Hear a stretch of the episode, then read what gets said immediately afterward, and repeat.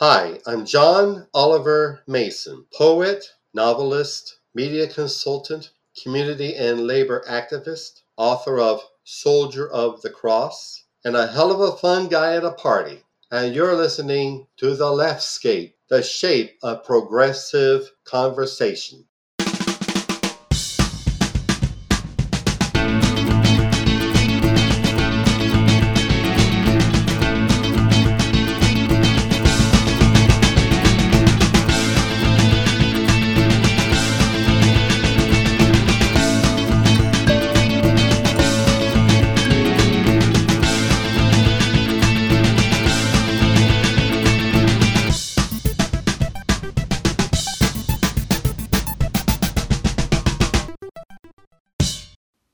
Hi, I'm Wendy Sheridan, and you are listening to The Leftscape, the shape of progressive conversation. Hello, and I'm Robin Renée. Welcome to episode 151. It's special today because we're in the same room. Yeah, that's not too common. It's really No, nice to so- see you. Yeah, and I just I'm warning our our listeners in case there's spurious noises that I can't edit out this time. right. Activities of the podcasts or oh God, else. I didn't even think about that. That's all right. Well, in this episode, I interviewed John Oliver Mason about his work as a writer, organizer, and activist. But before that, it's another Why is This Awesome? So I will tell you about some of the great concerts I've been going to this fall. and I'm looking forward to that. Mm-hmm. And in the meantime, you can find us on social media on Facebook, Instagram, and X Twitter at Leftscape. That's right. And please do help support our podcast by becoming a patron on Patreon. We post exclusive content there, and you can join us at patreon.com slash leftscape. Yeah, well, I hope everybody had a good Thanksgiving holiday. I finally woke up from my turkey coma. Nice. Yeah, we had I had a small vegan Thanksgiving with friends, basically family, you know. I also had a basement flood. so it was tempered by, you know. Yikes. Yeah, it's always something weird. But I had also had a good gig. Well, that's Uh, good. on Saturday night, so it Oh, was that's nice excellent. to play. I haven't been playing live in a while, so Excellent, excellent. yeah. Yeah, all I've been doing is reorganizing my basement. So it's not exciting except for people who are discovering, like, oh, I forgot I own this thing, right. which is good. I was almost going to buy another one of uh, another tool, and I opened a box, and there it was from the last time I decided I needed this tool, and I had bought it and never used it. So, Right, right. ah, saved myself some money. and overall, my my week it was a net positive. It had Oh, it good. had its adversities, but it was all good in the end. So, what did you learn this past fortnight? I learned that I I fell in love with a little dinky doggy named oh. Shiloh. I have I, I I'm sure I've, I've mentioned him on the show, but I adopted a dog that was Mrs. Cuffs who, who passed in September, and you know I'm I'm sometimes I remember why I have Shiloh and it's sad, but mostly he's become quite a joy. It's funny. It's like he was this very manic, noisy little yappy thing that I was like, I don't know how I'm going to do this, you know. and you know, I guess you you figure out what mutually works for everyone and what helps him not be panicky and triggered because he's very, you know, a nervous dog, but he's much less so now. Oh, in fact, I'm almost like, are you are you a cat now? Are you are you a Zen master? Like what happened? Well you know. it, it's also they i, I think dogs kind of they kind of mirror your own emotional state yeah. and you know and you're a very chill person Yeah. so you've chilled the dog down I guess I have, but it's fun. So we, you know, we go on pretty decent walks every day and uh, Cool. just hang out. And he's pretty much friends with my cat now. You know, they're they're a little, they have a little bit of a truce. He's more, Rando wants to be better friends with Shiloh than Shiloh's quite ready for, but I think they're okay. They're they're going to be, yeah. Cool, it's, it's nice, yeah. So well this fortnight i learned that a blue whale's heartbeat can be heard over two miles away is that by human ears or whale ears? i think it's because also water is a really good sound conductor Yeah, yeah. I think a whale heart is a fairly massive organ. Yeah. The blue whale is, I think, isn't the blue whale the biggest creature that's ever lived on the earth? I mean, it's bigger than the dinosaurs. It's bigger, or or is it the biggest mammal? I forget now. It might be the biggest mammal. I've heard that. Yeah. I mean, I remember seeing the model at the at the Natural History Museum that, you know, you walk under it for like forever. wow. All right, we can't put it off any longer. This is now we're going to get into all of the news we can handle.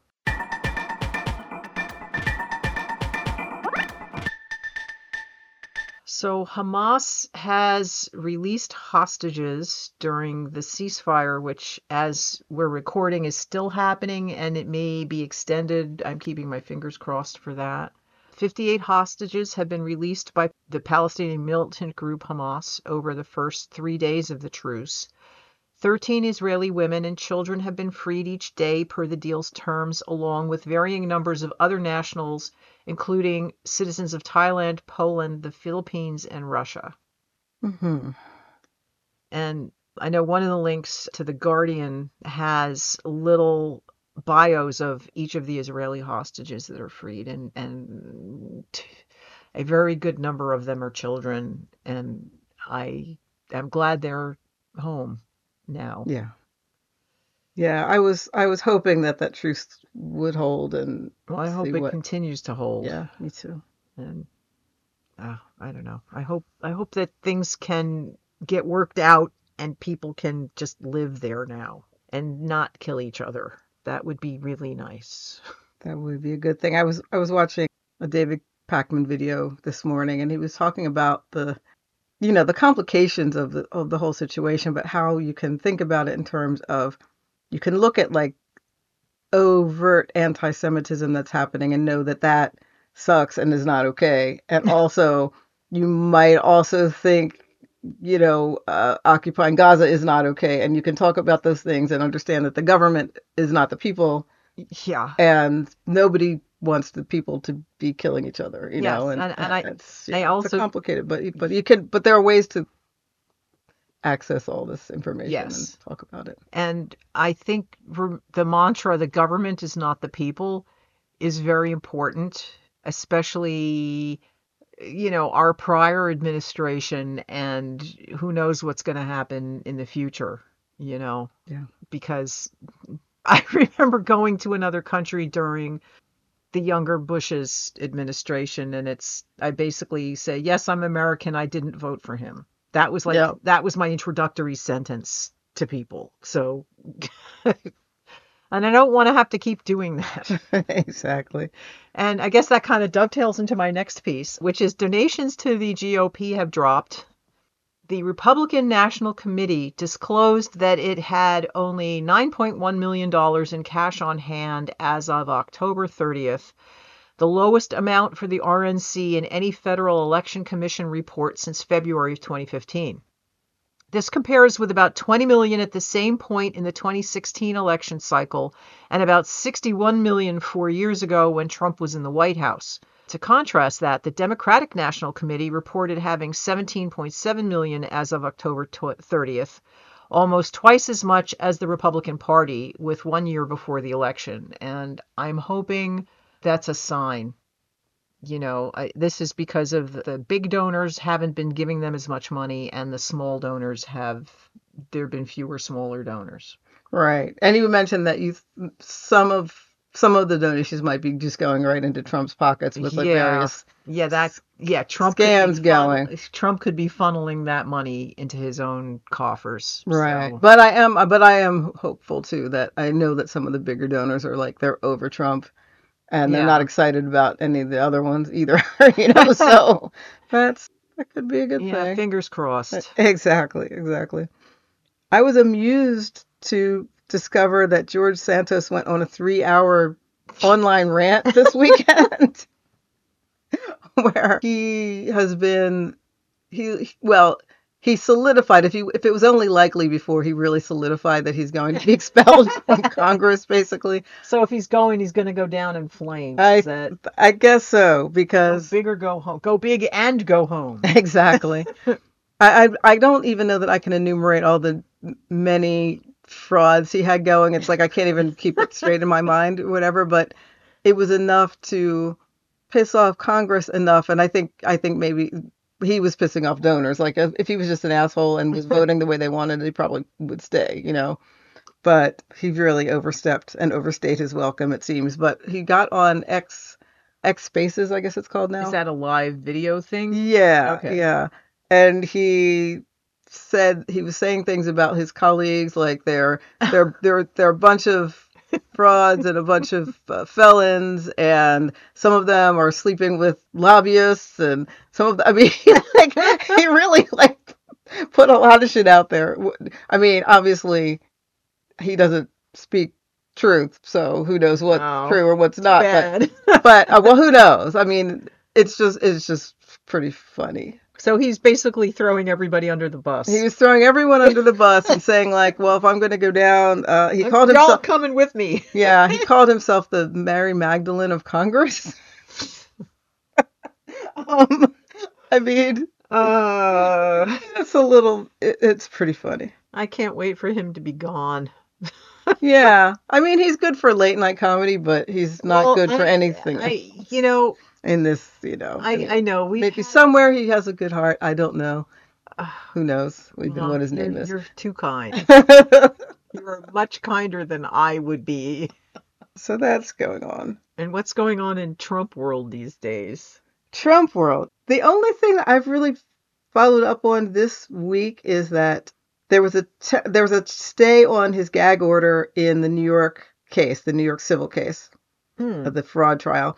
But Joyce Vance, who was the one-time federal prosecutor, was saying that this really should be reimposed, uh, mainly because there's so much since he was starting to he was saying things about the clerk Mm-hmm. Judge Engoron's chief clerk, and there have been 275 single space pages listing all of the threats that Oh has come in for that clerk. So, you know, Joyce Vance was saying like this is this guy needs to be made to be quiet. I don't know how they're going to do that. Yeah, I mean, I, I don't know, but right now there's a there's a hearing about the gag order. I think coming up this in a few days or something like that. So maybe that it's it looks. I guess they were saying it looks likely that it should be reinstated based on what has happened Yeah. since it was. I've stayed. now got a, a visual. I have an image in my head of, of him wearing like the mask that the guy had in The Silence of the Lambs. Oh God. So he can't talk. oh, scary. You know.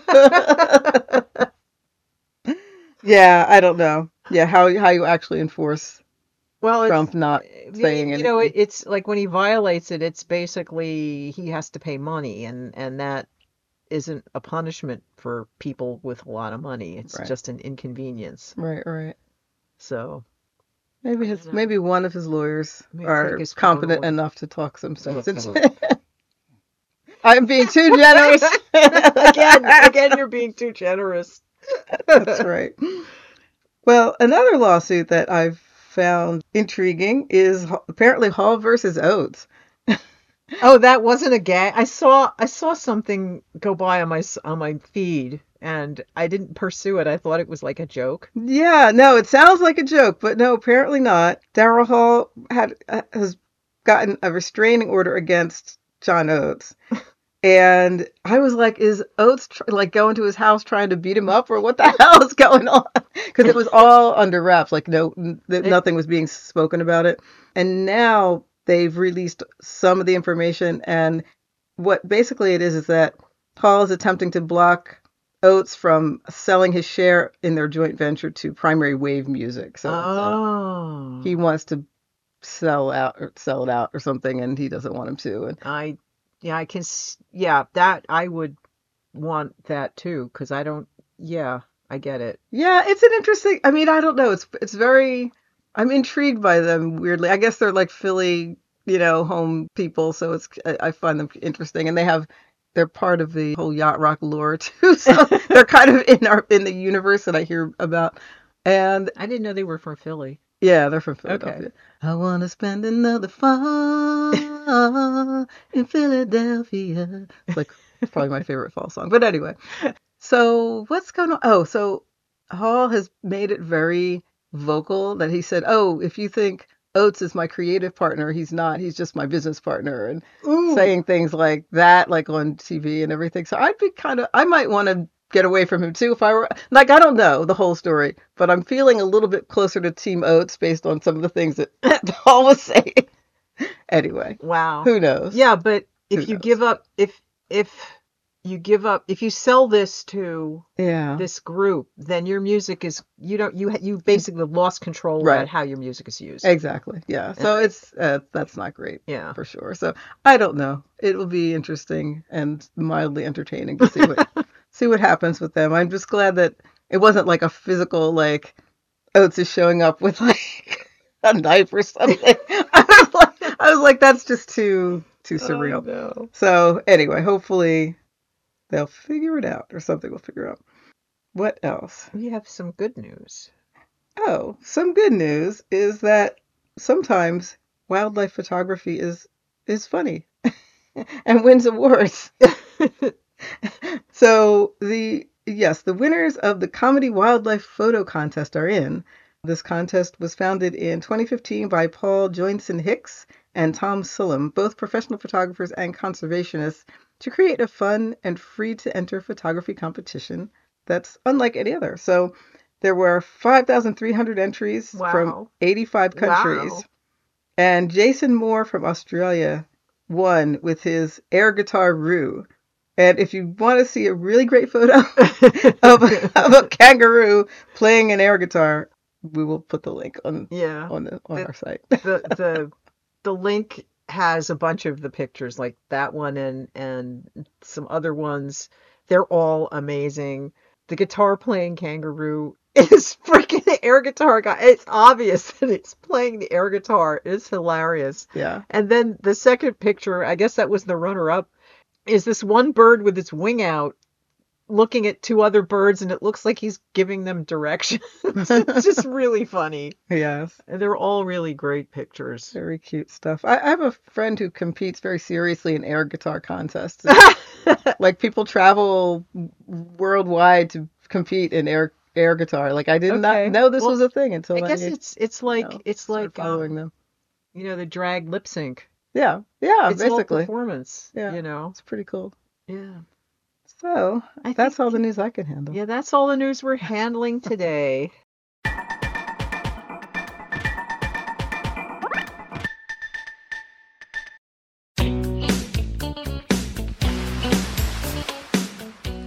Catch a new wave with Saved by Zero on Radio PBS, independent internet radio from Melbourne, Australia, now Thursdays at 7 a.m. Eastern, and again to start off your Sundays at 12 a.m. or Saturday night at midnight if you prefer. Join me, your host, Andrew Genus, and take an hour long dive into new wave, post punk, progenitors, and permutations. Saved by Zero, Thursdays at 7 a.m. and Sundays at 12 a.m. on radiopbs.com.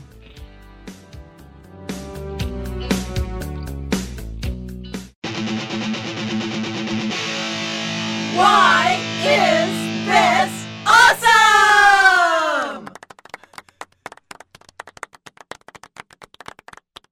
Well, welcome to Why Is This Awesome? And in today's segment, Robin is going to explain why all of the co- the concerts she went to this summer and year has been awesome. Yeah, it has been awesome. I have I I think I was just away from going out or going anywhere for too long during Yeah. during COVID, so I've been making up for lost time in recent times. And this mainly there have just been a string of of great shows that I went to see. So, yeah, I started out I saw Psychedelic Furs Okay. in September with Squeeze. And that was very, very cool. And I it was one of those things where I've never I mean, I like Squeeze, you know.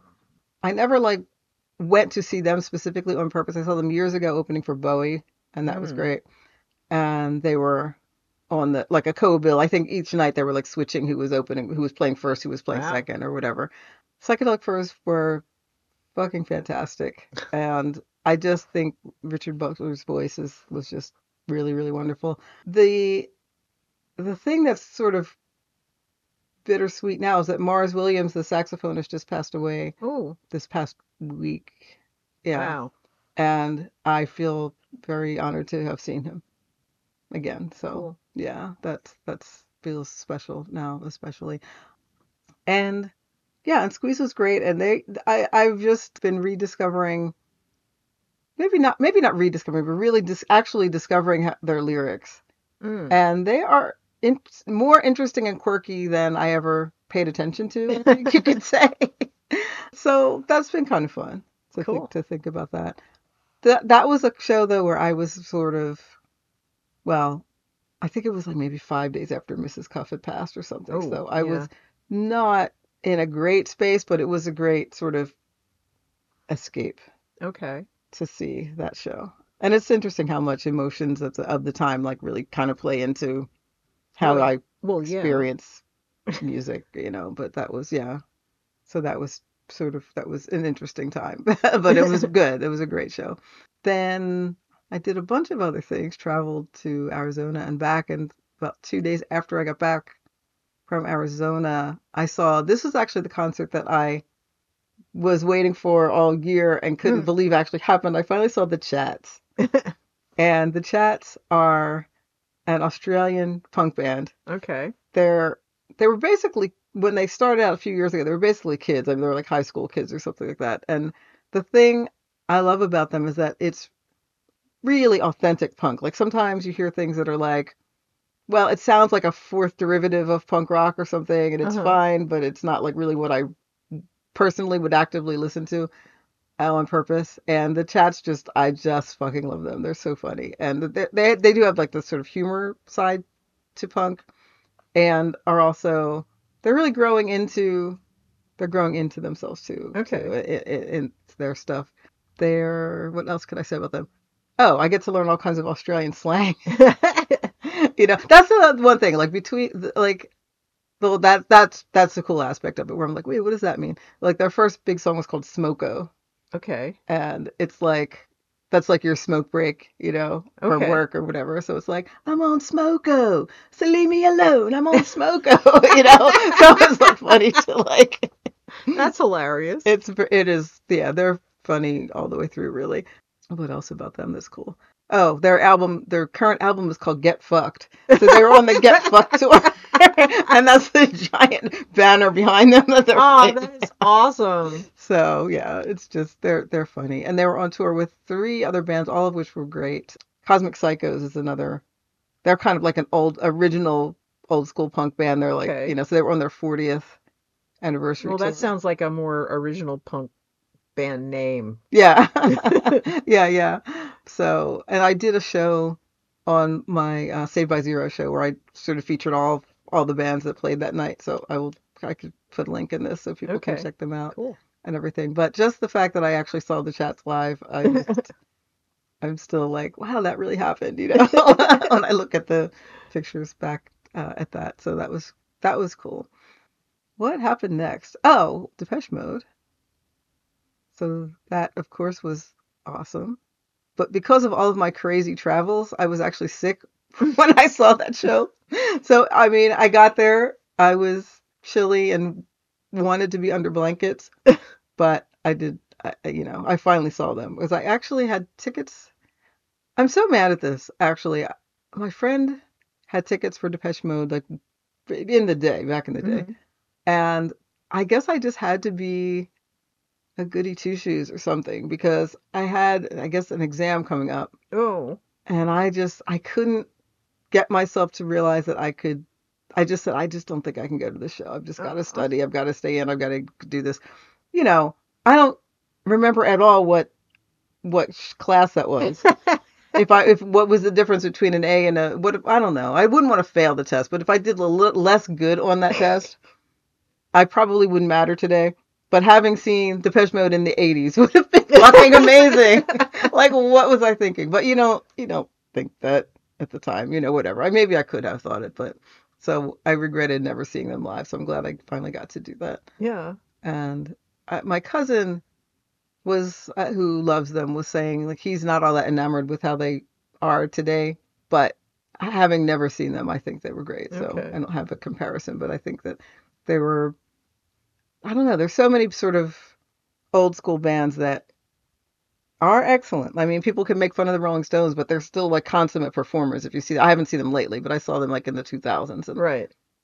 just you couldn't really criticize them except you just if you want to say they're old, that's fine. But they were Yeah. great actually. Well, I- yeah, I mean, you know. right now everybody's bitching because they're because of the AARP ticket. the- Like AARP members get first dibs on tickets for the Stones tour, and Oh. everybody's like going, "Why is that?" It's like they're that's old people stuff, and I'm going. I keep telling everybody, "Well, that's the demographic now."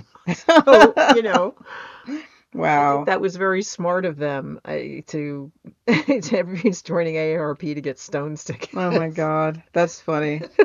It is a little sobering, but but it's not surprising actually if you think about it I mean, they're all like, I mean, with the, the picture of, I guess it was Keith Richards, he's 77. yeah, So, and and yeah, Charlie was the oldest. He passed away a couple of years ago, I guess.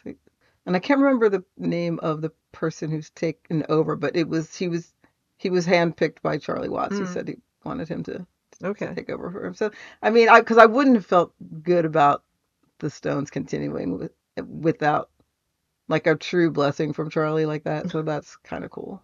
I don't know. I have feelings. I loved him. He was cool. But I didn't see the Stones this year. They're coming up. I, I do I have to join AARP to see them? I don't know if I'm ready for that. yeah, so I don't know. I, I I might be have I might be happy with having seen them once. I don't know that I have to go to another Stone show. Well, that would be great if like a ticket fell in my lap. That would be awesome. So what other shows do I want to talk about? The big one really was seeing Nick Lowe a couple of weeks ago. Mm, He performed at Colonial Theater in Phoenixville, PA. okay. And- that, that's a kind of a smallish venue, right? Yeah, it's not it's not too big. It's a nice it's it's a great size. It's like an old vaudeville place. Kind of. Because I know there's a bunch here in New Jersey. There's the one in in Red Bank, Yes, yeah. like the Count the Count Count, Basie Basie. So Theater. it's like that. It's, It's, like that, kind of theater. Yeah. Yeah. And It's a nice venue. it, it, it is a very cool venue. And the good thing about that is if you're like a crazy fan like me and play a long game, you really can eventually meet everybody and get to talk to them and hang out and everything like that. I, I actually met Nick Lowe years ago because he knows and has worked with my producer for the All Six Mm. Senses Okay. CD. So, like, there's like that connection, whatever. So I wound up talking to him like back in the day. But I was, I was with a certain person who really kind of acted like a jerk and embarrassed me in front of him. and so I always felt like I had to rectify that situation. so I'm happy. I'm happy that he would have had no memory of that, even though it plagued me for all these years. and I got to, I sort of hung out by, but yeah, it's pretty simple setup, so it's easy to see where the tour Yeah. vehicles are. And Well, where to hang out. there were a lot of pictures on your Facebook that night. oh well, yeah, yeah. I mean, because I had to, because I had to post on the Save by Zero Yeah. site, and uh, you know, he's still he's still my what do you call it profile picture, but Oh, I have to take that down eventually because it makes me too like fluttery when I when I should be thinking about other but but no, but I love his songwriting, and I just I just do, you know, and, and he's gone through a lot of phases with it. But I think one of the the great things about the great things about good songwriting is that it can be performed by different people. Like I mean, he's Oh, Elvis yeah. Costello has performed his stuff. He's produced some of the most seminal punk rock that Mm. ever happened. He's also had songs covered by Johnny Cash. He's done songs by, you know what I mean? It's like really a gamut of of of of creativity. So I will be planning to go to more Nick Lowe shows because I haven't seen enough. I, oh, I actually saw in the summer. I did go see Elvis Costello and Nick Lowe opened for him, and I was like, that was not enough Nick Lowe. I have to go see it. so I'm glad I got to do that. Cool. Yeah. And then I just recently went to see The Fixx, and that was this past Monday at the Keswick Theater in, Hmm. in outside of Philadelphia, Glen, Glenside, PA. And they were good, and that's another band that I had never seen live. Where it was a funny thing, like it was one of these days where you know just randomly sitting around thinking about something, and you just Google something, and I was like, huh, The Fixx. I haven't thought about them in a, a long time. I wonder what they I wonder if they're still doing anything. And I googled them, and they had just played in New Hope like two days before that. Oh man. And I was like, what? oh my God. You know, so that happened. And then I was like, all right, I really, I want to go see this band sometime. And they, they came around during the pandemic and I had tickets for that. And then it was like, I just wasn't ready to be Mhm. in crowds. And I was like, shit, well, I'm not going to go. And luckily, the band that was opening for them canceled. So they gave people opportunity to get their money back for the tickets if they wanted them. And so I was like, all right, I'll just cancel it out this time. So I'm glad I finally got to see yeah. them. And they sing the theme song Saved by Zero was their song. So so I videoed them the whole song of Oh, them doing that. So I got to post that on my my group for the, for the for the show. So that was cool. So I don't know if I have one single. I guess the the highlight of the whole concert season was was seeing Nick Lowe and getting to to chat up chat him up a bit after the show. So I will probably I think that's it for this for this season. I don't need to go to more shows. I'm going to try to keep my head down and not notice that things are happening because I don't just money wise and just taking a break from being too much peopling, yeah. you know. But but it's good to be seeing things again and also performing again. Mm. I I just perf- played in Highland Park, New Jersey, with an old bandmate and Sharif Hobley, Cool. and I'm so it's yeah, music is in my world again, and it feels good. Excellent. Yeah. Excellent. One more time before you wake up in the wild. Your eyes, I see a flower slowly dying. Together with the Nature Conservancy, you have the power to make a difference. For unspoiled nature, for beautiful wildlife, and for people everywhere. Together, we can find a way to ensure that all life on Earth can thrive.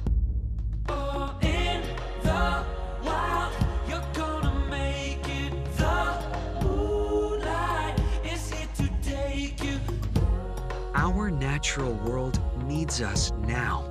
Every day, we lose more lands, waters, and the wild species that depend on them. To learn more, visit nature.org today.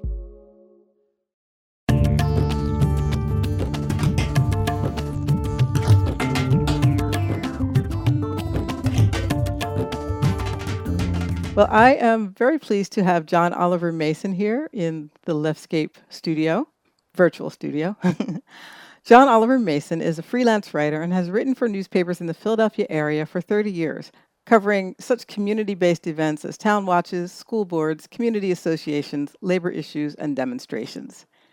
He has written for magazines and blogs as well, and he is an advocate who specializes in writing about people in the community who are empowering themselves to make their communities better. He's a poet who is breaking into fiction, a media consultant, and a longtime community and labor activist. So I have heard John read out and about in the city and in the area, and I'm looking forward to learning more about his work along with our audience. So welcome. Hey. Glad to be here, Robin. Yeah. You you do a lot of things, I know, and I know that you've written a lot of poetry. Would you mind sharing a reading with us to start? Uh, not at all. I got this one baby called The Idol. It's been there forever to honor a man who else we must praise for what? What did he fight for? Who did he kill? How do, how do we benefit from his killing? Why do we worship him? Is he so wonderful? If we take him down, what happens? Let's do it and talk about it. See, that one is about the, you know, how, uh, the, the whole movement to remove uh, Confederate monuments from public squares, like, like commemorating uh, Confederate generals, you know, got people who took an oath to defend the Constitution of the United States, but they rose up to try to overthrow the United States. Mm-hmm. And why should we commemorate traitors? That is a good question. Mhm. That is a question that we are asking a lot right now, for sure. Yes. Absolutely. So I, that actually brings me to the next question. I would love to hear a, a bit about your origin story. You know, how and when did you acquire your desire to write and your connection to writing? And also, has that been always connected with activism and advocacy? Of course, you have to make a stand for things. My writings, my development as a writer started when I was at Temple University. I moved there in September of 81 from the little rural township upstate around Wilkes-Barre. And of course, in, col- in a university, you do a lot of writing. And I started writing for the campus newspaper, the Temple News. And I'm proud to say that I wrote the best op eds in the Temple News.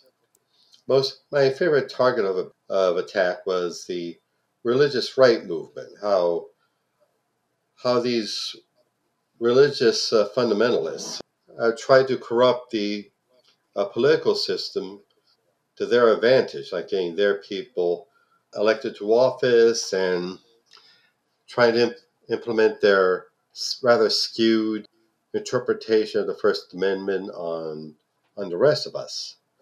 And from what I found in so doing, in trying to corrupt our system, they have been corrupted.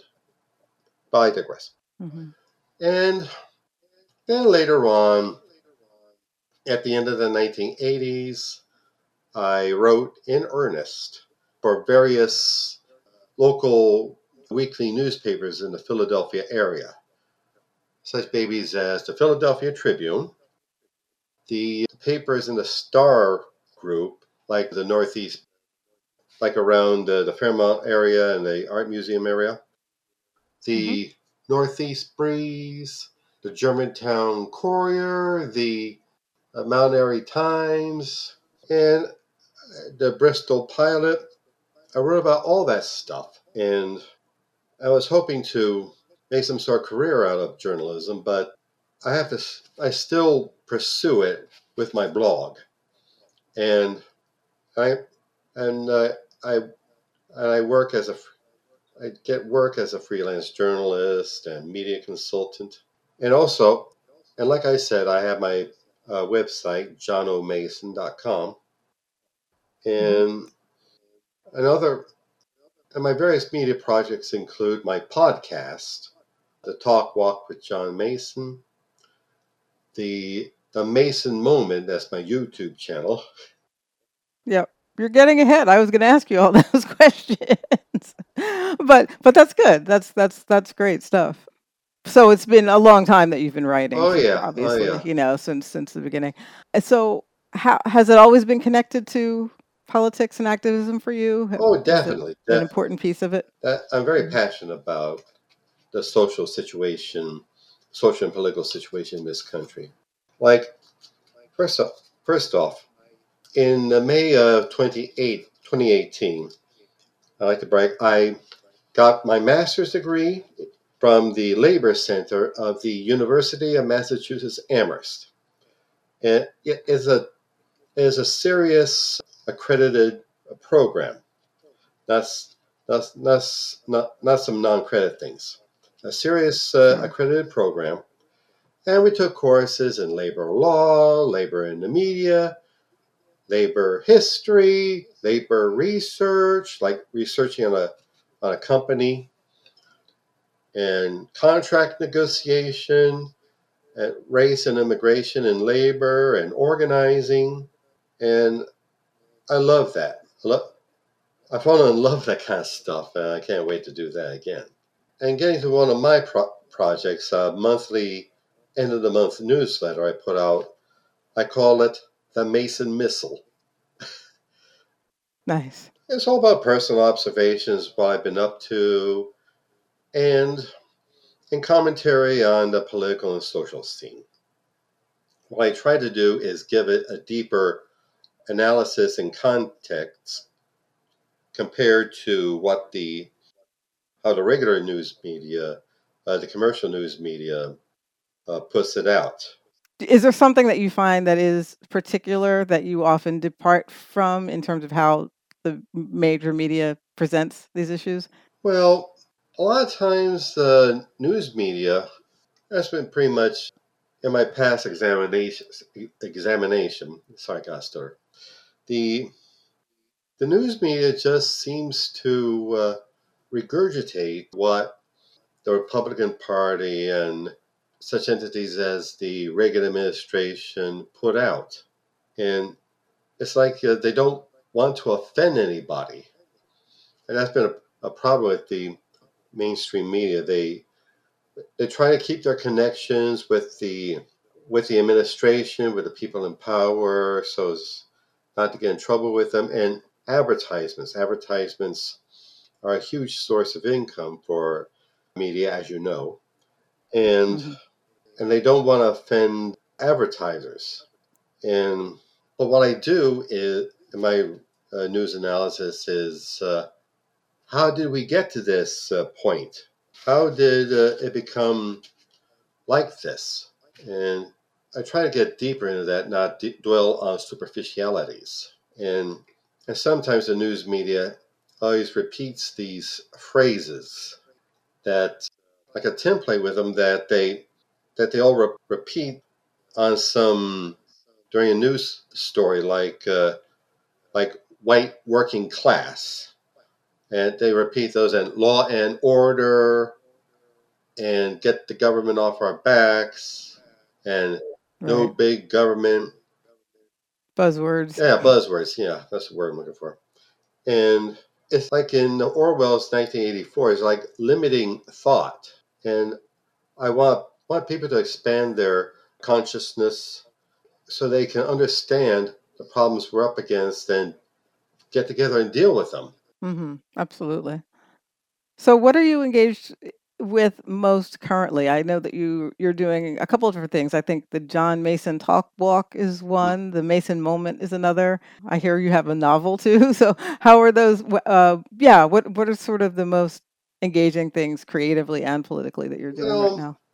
a lot of things like to talk about my novel, Soldier of the Cross.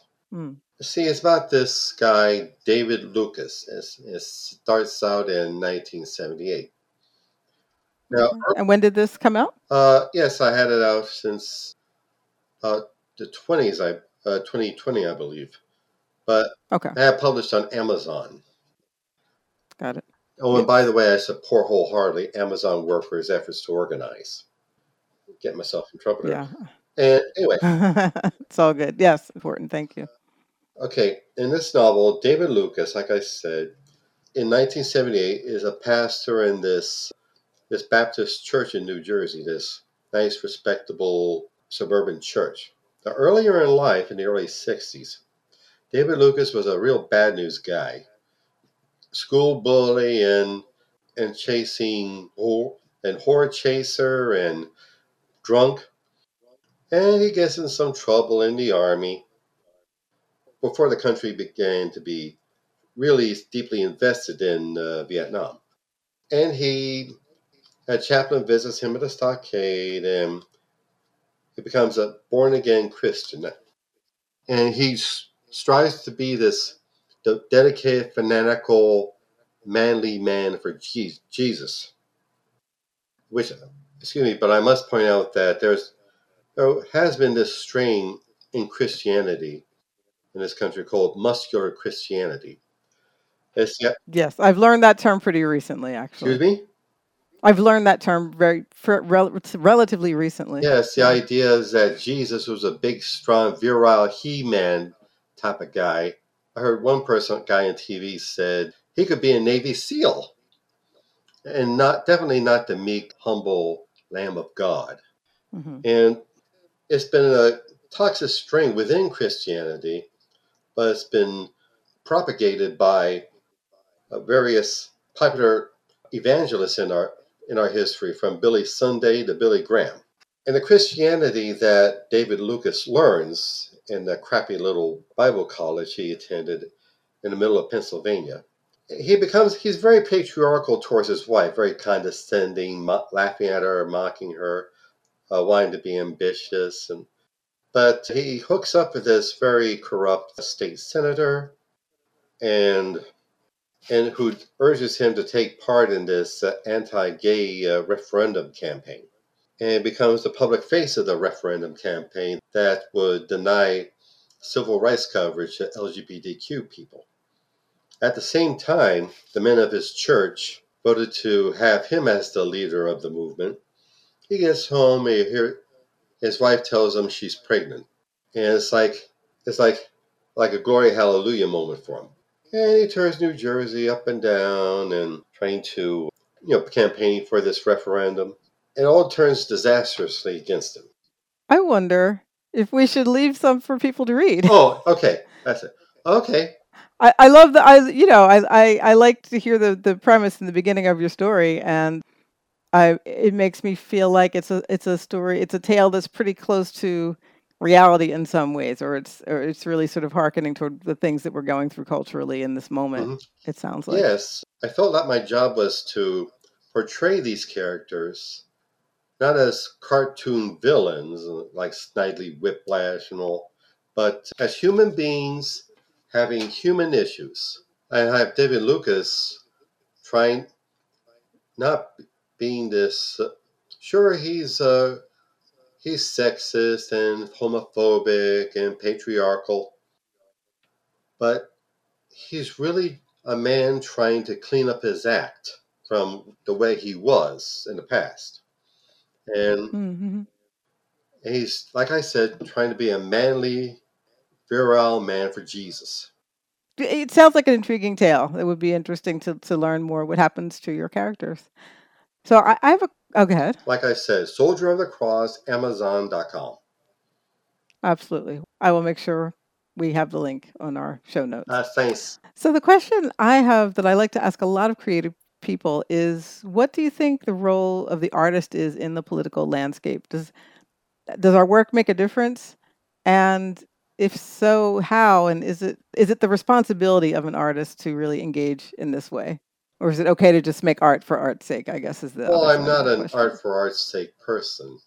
I have to get into the reality of this, of the things that we're dealing with, like this, my spiritual side and and the things that we're up against as uh, people in the community, working people, like the idiot trying to get back into the White House, so he can Mm. inflict more damage on the country Right. and his minions, his disciples, and gun violence. I make I write poetry dealing with real serious issues, but I try not to be propagandistic. It's not some Soviet style agitprop. It's cranked out by the party. It's what comes what comes out of me as a human being as an artist. It's kind of like I stick my neck out here. Pablo Picasso's uh, classic mural Guernica, you know, was in the Mm, hallways of the UN. Uh, yes, he was a member of the Communist Party, but he wanted to show the horror of war. It came out of his heart, and and more about uh, politically oriented art. I remember way back in the '80s when I took a tour of the Philadelphia Museum of Art and I took a tour of the art of Diego Rivera, you know, the radical Mexican artist. Mhm, And I- Absolutely. I, I got I get a glimpse of all his earlier works uh, before he got political. Like, nice, know, cute stuff, but nothing that really gets you.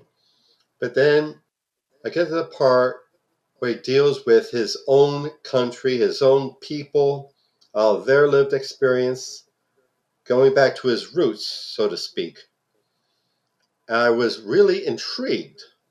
It was only at then that I started paying attention to Rivera.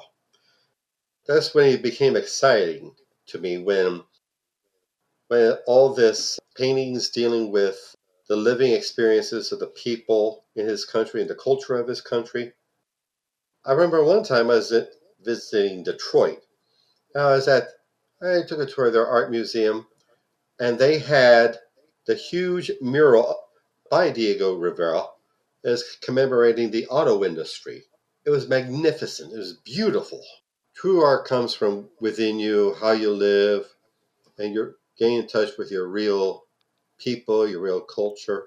Not glorifying it, not harkening back to some golden age from way back from centuries ago, but how the culture is comes out of the lived experiences of of the people and how they deal with uh, the situations they face.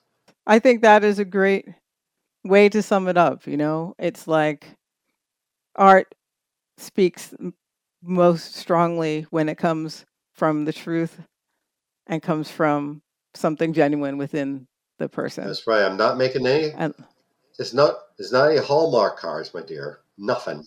Like absolutely. Thank you so much for sharing your work and your thoughts. my pleasure, Robin. Anytime.